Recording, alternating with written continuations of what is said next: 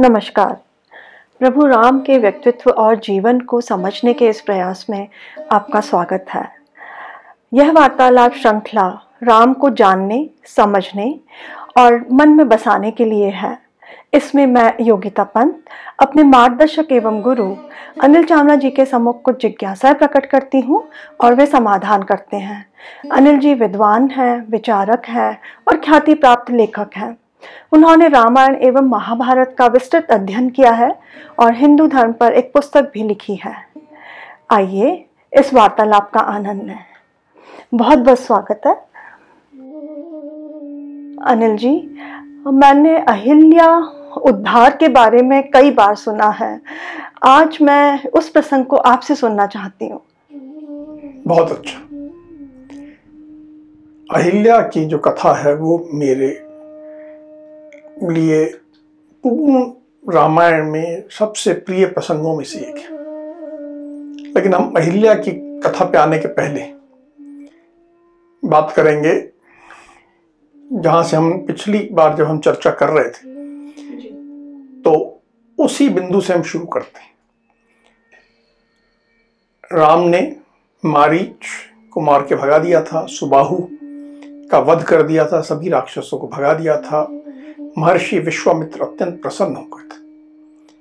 प्रसन्नता के बाद उन्होंने राम और लक्ष्मण से कहा कि महाराज जनक एक है जो एक बहुत बड़ा यज्ञ कर रहे हैं। मुझे उसमें जाना है, तुम भी दोनों भाई भी मेरे साथ चलो।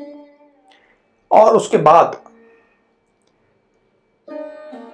विश्वामित्र दोनों भाइयों को लेके जनक के निवास मिथिला, जिसे कहा जाता है, आजकल जनकपुरी कहते हैं। वहाँ की ओर चले। अगर आप देखें तो लगभग लगभग अयोध्या से जनकपुरी की दूरी आज के समय में लगभग 500 किलोमीटर तो उस समय भी ये यात्रा एक लंबी यात्रा रही होगी। और दोनों राजकुमार थे। महर्षि का सब राजा सम्मान करते थे। बड़ा आसान था, महर्षि चाहते तो किसी भी राजा को कह देते कि कुछ अश्व, कुछ रथ, कुछ भेज दें और हमें मिथिला जाना है, जनकपुरी जाना है। पर महर्षि ने कहा, नहीं, हम पैदल ही चलेंगे। और पैदल दोनों भाइयों को लेके इतनी लंबी यात्रा पे निकल गए। रास्ते में अनेक स्थानों पे जहाँ जहाँ रात आई, वहाँ आश्रम पे रुके। रुकने के बाद फिर, मिथिला पहुँच रहे थे। तो मिथिला से पहले उन्हें एक आश्रम दिखाई दिया जो सूना पड़ा था। पर इससे पहले हम समझे कि महर्षि कर क्या रहे थे। महर्षि ने क्यों उन्हें पैदल चलाया? इतना लंबा 500 किलोमीटर? साढ़े चार सौ होगा 500 होगा, जो भी। इतना लंबा पैदल चलाने की आवश्यकता क्या पड़ी? मैंने आपसे पहले ही कहा कि ऋषि जो कुछ करते हैं वो कल्याण के लिए करते वो कोई उनका कोई षड्यंत्र नहीं होता वो तो व्यक्ति का कल्याण कर रहे तो राम और लक्ष्मण का के बारे में उन्हें ज्ञात था कि आगे समय कठिन आने वाला है इन बालकों को वन में बहुत पैदल चलना पड़ेगा तो उनकी ट्रेनिंग चल रही थी। राम और लक्ष्मण को रास्ते में जगह जगह आश्रमों में रुके जब भी या कहीं भी रुके तो महर्षि ने उन्हें कई कथाएँ सुनाई जिससे कि उनकी शिक्षा पूरी। अभी तक हमने पिछले तीन प्रसंगों में देखा कि महर्षि ने राम लक्ष्मण को अस्त्र दिए। उन्हें हर प्रकार से सक्षम बनाया। कि वो युद्ध कर सके। उनको इतना लंबा चलाया ताकि वो कल को जब उन्हें वनवास जाना होगा तो वनवास में भी लंबा चल सके। ये सारी तैयारी उन्होंने करवा दी लेकिन अभी राम की एक तैयारी शेष थी, एक शिक्षा अभी बाकी थी। और वो शिक्षा हुई जब वो इस आश्रम के सामने पहुँचे। इस आश्रम के सम्मुख पहुँचने के बाद राम ने कहा कि आश्रम कुछ अजीब लग रहा है। इसमें हम्म, कुछ सूना सूना है बड़ा अच्छा आश्रम है। आप आश्रम ऐसा समझिए कि आज जैसे यूनिवर्सिटी कैंपस होता है तो वैसा आश्रम है। पर बोले ये आश्रम कुछ सूना लग रहा है कुछ इसमें रौनक नहीं है बात क्या है? तो महर्षि ने कहा इसकी कथा मैं तुम्हें सुनाता हूँ। ये ऋषि गौतम का आश्रम है। पर आजकल ऋषि गौतम यहाँ नहीं रहते। यहाँ केवल उनकी पत्नी अहिल्या है। और उसकी कथा महर्षि विश्वामित्र ने राम और लक्ष्मण को सुनाई। कथा इस प्रकार है कि एक बार ऋषि आश्रम में नहीं थे, ऋषि गौतम आश्रम में नहीं थे तो अहिल्या, जो कि विवाह को, ऋषि के साथ विवाह हुए, काफ़ी समय गुजर चुका था, उनके बच्चे भी थे, पुत्र भी था, सब था। और इंद्र वहाँ आए। इंद्र ने आके अहिल्या से कहा ऋषि पत्नी से कहा हम्म, कि तुम अति सुंदर हो। उसके बाद इंद्र ने अहिल्या से प्रणय निवेदन किया। इंद्र अहिल्या से प्रेम का निवेदन करने के लिए जो आए तो उन्होंने मुनि का वेश धारण कर रखा था। लेकिन उस मुनि के वेश से अहिल्या भ्रमित नहीं हुई। अहिल्या ने पहचान लिया कि ये तो इंद्र है, जो देवताओं के राजा हैं, बहुत बड़े व्यक्ति हैं। पर एक नारी सुलभ मन, कोई प्रशंसा करे तो मन थोड़ा पिघल जाता है, खुश हो जाता है। और इंद्र जैसा व्यक्ति प्रशंसा करे तो पिघलना और ज़्यादा स्वाभाविक है। वो थोड़ी पिघल गई। फिर इंद्र ने जब प्रणय निवेदन किया तो उन्हें लगा कि ये देवताओं का राजा मुझसे प्रण निवेदन कर रहा है, बहुत खुश हो गई। हम्म। और उस जो खुश होने की प्रक्रिया थी, उसमें वो उन्होंने सहमति दे दी। उन्होंने इंद्र के प्रणय के प्रस्ताव को स्वीकार कर लिया। और फिर इंद्र ने और ऋषि पत्नी अहिल्या ने प्रणय किया, संभोग किया। जब संभोग करके हटे तो ऋषि पत्नी ने कहा कि मैं देवताओं के राजा इंद्र से संभोग करके कृतार्थ हो गई। आशा है आप भी को भी आनंद आया होगा। लेकिन अब ऋषि पत्नी को ध्यान आया कि शायद ऋषि आ जाएँगे, ऋषि क्रोधित होंगे। तो उन्होंने इंद्र से कहा कि आप जल्दी से यहाँ से चले जाइए और ऐसा उद्योग करिए, ऐसा प्रयास करिए जिससे कि ऋषि का क्रोध मुझ पे ना बरसे। इंद्र ने कहा कि हाँ मुझे भी आनंद आया। और जैसा आप कह रही हो, वैसा ही मैं करता हूँ और मैं यहाँ से तुरंत प्रस्थान कर जाता हूँ। जहाँ से आया था, वहाँ चला जाता हूँ। और इंद्र वहाँ से भागने को था, इतने में ऋषि आ गए। ऋषि वहाँ आए, उन्होंने देखा। सारा प्रकरण उन्हें समझ में आ गया कि क्या हुआ है। अब ऋषि हमारी दैविक संस्कृति के पोषक हैं। वो राजा पर भी न्याय करने का अधिकार रखते हैं। तो इंद्र के ऊपर भी न्याय करने का, इंद्र को दंड देने का अधिकार यदि किसी के पास है तो ऋषि के पास है। तो ऋषि ने इंद्र को श्राप दिया कि तुम्हारा फला अंग गिर जाए और वो अंग तुरंत गिर गया। इंद्र दौड़े दौड़े दौड़े अपने स्वर्ग गए। वहाँ पर उन्होंने शल्य क्रिया करवाई और एक भेड़ का वो अंग लेकर अपने आप को पुनः स्वस्थ कर लिया। लेकिन अब ऋषि के सामने समस्या थी अपनी पत्नी को लेकर पत्नी को क्या दंड है? यह समस्या अपने आप में बड़ी कठिन थी। एक धर्म संकट था। अगर ऋषि अपनी पत्नी को बहुत कठोर दंड देते, मान लीजिए कि मृत्यु दंड देते। तो सब कहते कि ये पति तो अत्यंत निष्ठुर था प्रेम विहीन था और ऐसे निष्ठुर प्रेम विहीन व्यक्ति के साथ पता नहीं वो अहिल्या कैसे रह रही थी। अच्छा हुआ, मरने के पहले उसने कुछ सुख भोग लिया। ये आदमी तो कोई सुख देने के योग्य ही नहीं होगा, क्योंकि ये तो प्रेम विहीन है, निष्ठुर अर्थात सबकी सहानुभूति अहिल्या के साथ हो जाती और ऋषि दोषी हो जाते। दूसरी ओर देखिए कि अगर वो मान लीजिए, कहते कि ठीक है, गलती हो गई, बात खत्म करो, आई, तुम मेरी पत्नी हो और मैं तुम्हें क्षमा करता हूँ। और बात को खत्म कर लेते। तो लोग कहते कि ये ऋषि देवताओं के राजा तक को तो दंड देते हैं, पर अपनी पत्नी के प्रति सौम्य हो जाते हैं, न्याय करना नहीं जानते। ये न्याय और धर्म से इनका कोई लेना देना नहीं है। ये तो पक्षपाती हैं। अर्थात दोनों परिस्थितियों में बिना किसी दोष के दोषी ऋषि बन जाते। दूसरी सम ये भी थी कि अगर मान लीजिए कि वो अहिल्या को कोई दंड नहीं देते। तो उससे अहिल्या को नुकसान होता, हानि होती। अहिल्या की जो, के बारे में जो चर्चा होती आम समाज में, वो एक उल्टा कुलक्षणी महिला के रूप में होती, चरित्रहीन महिला के रूप में होती।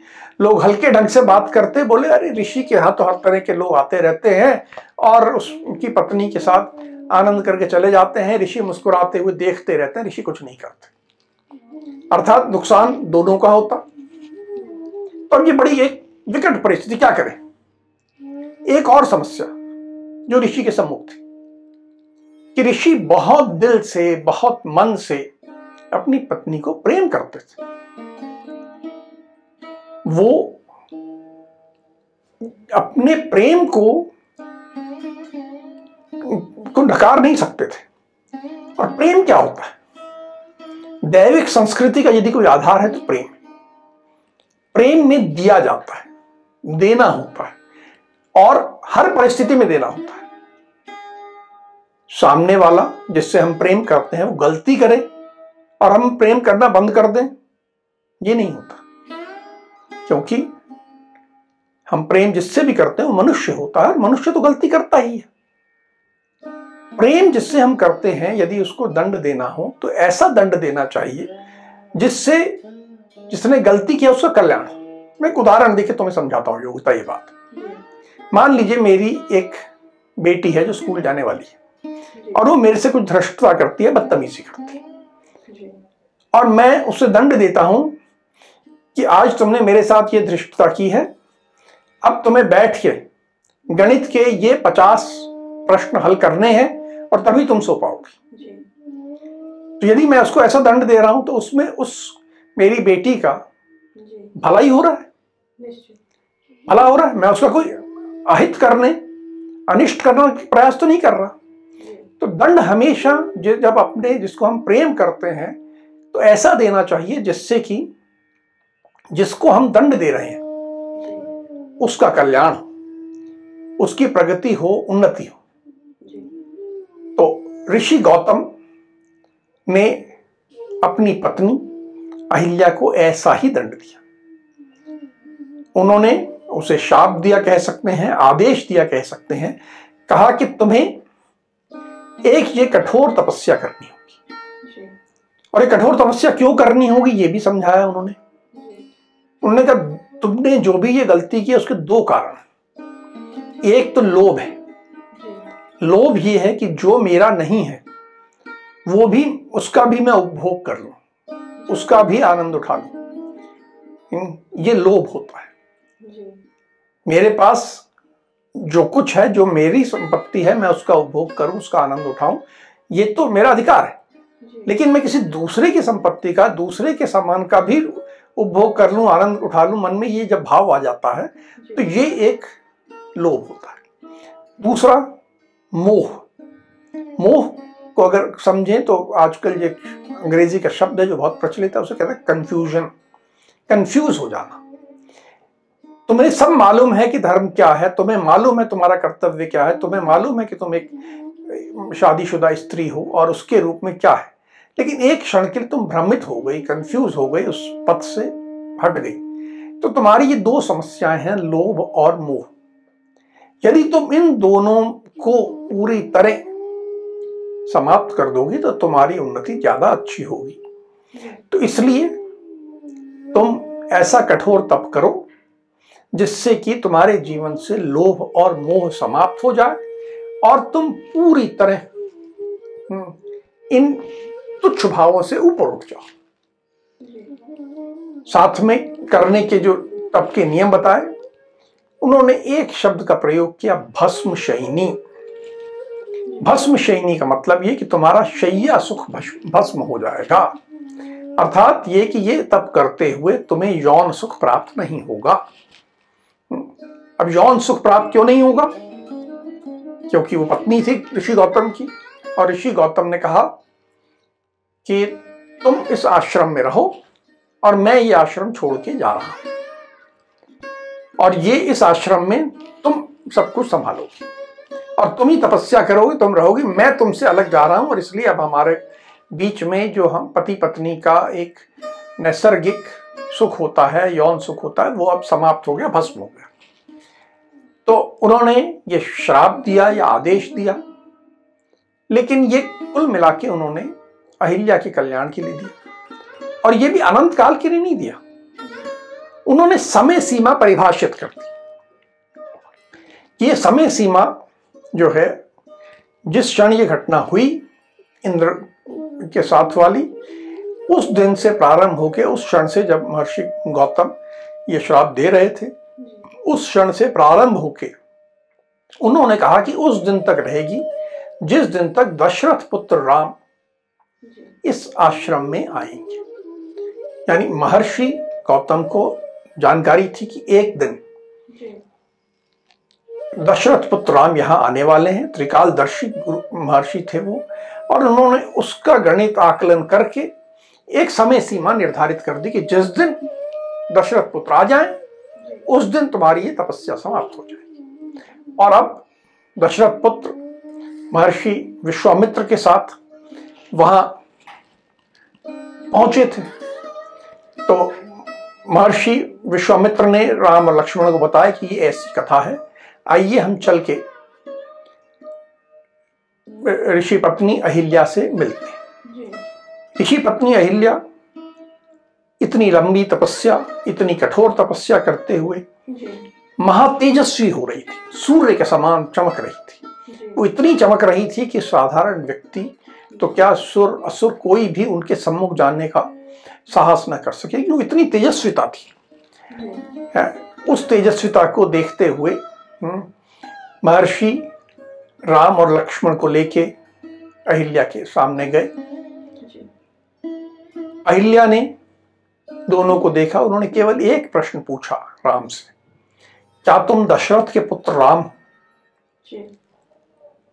राम ने उत्तर दिया हाँ मैं ही दशरथ का पुत्र राम हूँ। उस क्षण ही ये अहिल्या की तपस्या समाप्त हो गई। राम और लक्ष्मण दोनों ने अहिल्या के चरण स्पर्श किए उनसे आशीर्वाद लिया। अहिल्या ने भी इन दोनों को अपना अतिथि मान के अतिथि सत्कार किया जलपान कराया सब किया। और जब ये सब हो रहा था उसी क्षण महर्षि गौतम भी वहाँ वापस आ गए। और महर्षि गौतम और अहिल्या पुनः पति पत्नी के रूप में आनंद से रहने लगे उस आश्रम में वापस लौट आए। ये कथा मुझे इसलिए बहुत पसंद है कि ये विवाहित जीवन की एक मूल बात को रेखांकित करती है कि गलती किसी से भी हो सकती है। पति से भी हो सकती है पत्नी से भी हो सकती है। जीवन में कोई भी परफेक्ट नहीं। वास्तव में हिंदी में या संस्कृत में परफेक्ट का ठीक ठीक हिंदी अनुवाद है ही नहीं क्योंकि हमारी भाषा में ऐसा शब्द ही नहीं। कोई भी पूर्णता दोष विहीन नहीं हो सकता। जो भी मनुष्य है उससे गलतियाँ होती हैं उससे कुछ ना कुछ भूल हो जाती है कभी वो लोह में फंस जाता है कभी मोह में फंस जाता है, सब होता है। और पति पत्नी के बीच में ये आवश्यक है कि हम इस बात को स्वीकार करें कि पति ये स्वीकार करे कि जो पत्नी है, वो कभी ना कभी गलतियाँ करेगी। पत्नी ये स्वीकार करे कि पति कुछ गलतियाँ करेगा और इन सब के साथ हमें जीवन व्यतीत करना ये सारा प्रसंग प्रस्तुत हुआ राम के जीवन में, उस क्षण जबकि वो मिथिला पहुँचे थे। कुछ ही दिनों में के बाद राम का सीता से विवाह होने वाला था। और महर्षि जानते थे कि ऐसा घटित होने वाला है। और उस तैयारी के रूप में ये सारा प्रसंग दैविक योजना से कहें, महर्षि की योजना से कहें, विधाता की योजना से कहें, किसी भी योजना से कहें, लेकिन घटित हुआ जिससे कि राम समझ सकें कि विवाहित जीवन में कैसे जीवन जीना है। मेरा मानना है कि कोई भी वर वधु उन्हें भी विवाह पूर्व इस प्रसंग को जानना चाहिए समझना चाहिए और अपने आप में अपने आप में पूरी तरह इसको अपनाना चाहिए। इसकी शिक्षा को इससे विवाहित जीवन अच्छा रहेगा सुखी रहेगा और जब विवाहित जीवन सुखी रहेगा तो निश्चय ही जीवन में सुख आनंद रहेगा, इस संदेश के साथ अहिल्या प्रसंग हमें मिलता है। बहुत अच्छी बात बताई अनिल जी आपने। अब आज की चर्चा को हम यहीं विराम देते हैं। अगली कड़ी में राम के कुछ अनछुए पहलुओं के साथ हम दोनों फिर उपस्थित होंगे। राम राम।